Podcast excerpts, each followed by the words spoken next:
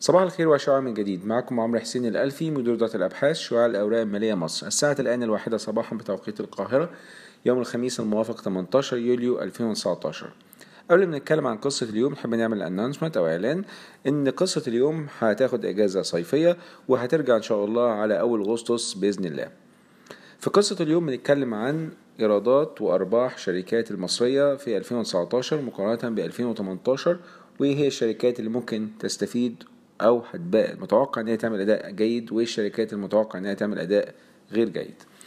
بالنسبة لإجمالية الأرقام إحنا بنبص على طبعا على توقعات المحللين الماليين في بناء على التوقعات الموجودة على بلومبرج وإحنا عارفين طبعا إن المحللين الماليين بعد ما النتائج الربع الأول نزلت في بعض منهم عدل النتائج بتاعته أو توقعاته ل 2019 إحنا حاليا في موسم نتائج الربع الثاني المنتهي في 30 6 2019 لسه الشركات ما بتبتدي تانونس أو تعلن عن نتائج اعمالها فبالتالي ممكن الأرقام اللي هنتكلم عليها على السنة حاليا ممكن يتم تعديلها مرة أخرى من قبل المحللين الماليين ولكن حتى الآن بالنسبة لبلومبرج تجميع التوقعات المحللين الماليين شايفين إن في إجمالي إيرادات الشركات المصرية متوقعة إنها تزيد بحوالي 8.6% سنة على سنة في 2019 لتوصل حوالي 589 مليار جنيه.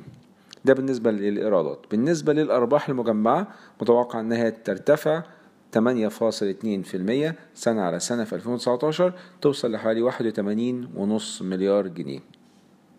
بالنسبة للقطاعات يمكن القطاعات اللي هي ممكن تبقى عاملة أداء إيجابي من حيث الإيرادات هنلاقي إن هي قطاع الطاقة والمرافق وده متوقع إنه يزيد سنة على سنة كإيرادات مجمعة بحوالي 53% تجميعة الإيرادات يمكن المحرك الأساسي فيها هيبقى شركة القلعة نتيجة طبعا إن هي تبتدي إن شاء الله نلاقي إيرادات جاية من الشركة المصرية للتكرير.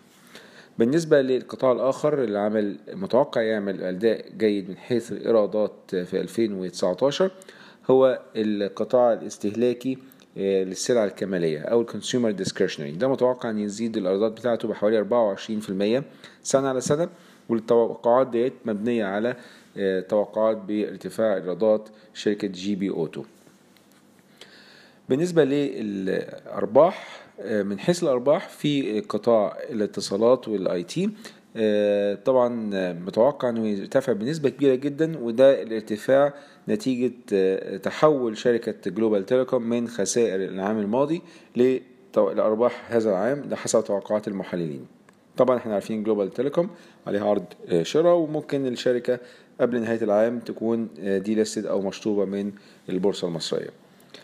بالنسبة للقطاع الآخر المتوقع يعمل أداء جيد في 2019 هو القطاع المالي. متوقع أن يرتفع بحوالي 8.8% مدفوع منلي بأداء المتوقع الإيجابي بالنسبة للسي آي بي وارتفاع للأرباح بحوالي 16% سنة على سنة.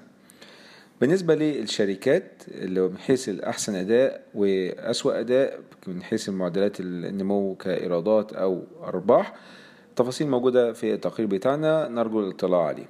شكرا لكم والسلام عليكم ورحمة الله وبركاته.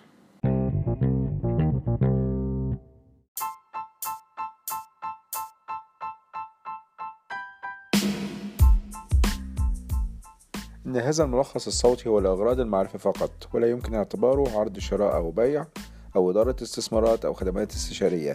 ينصح باستشارة مستشارك المالي قبل اتخاذ أي قرار استثماري.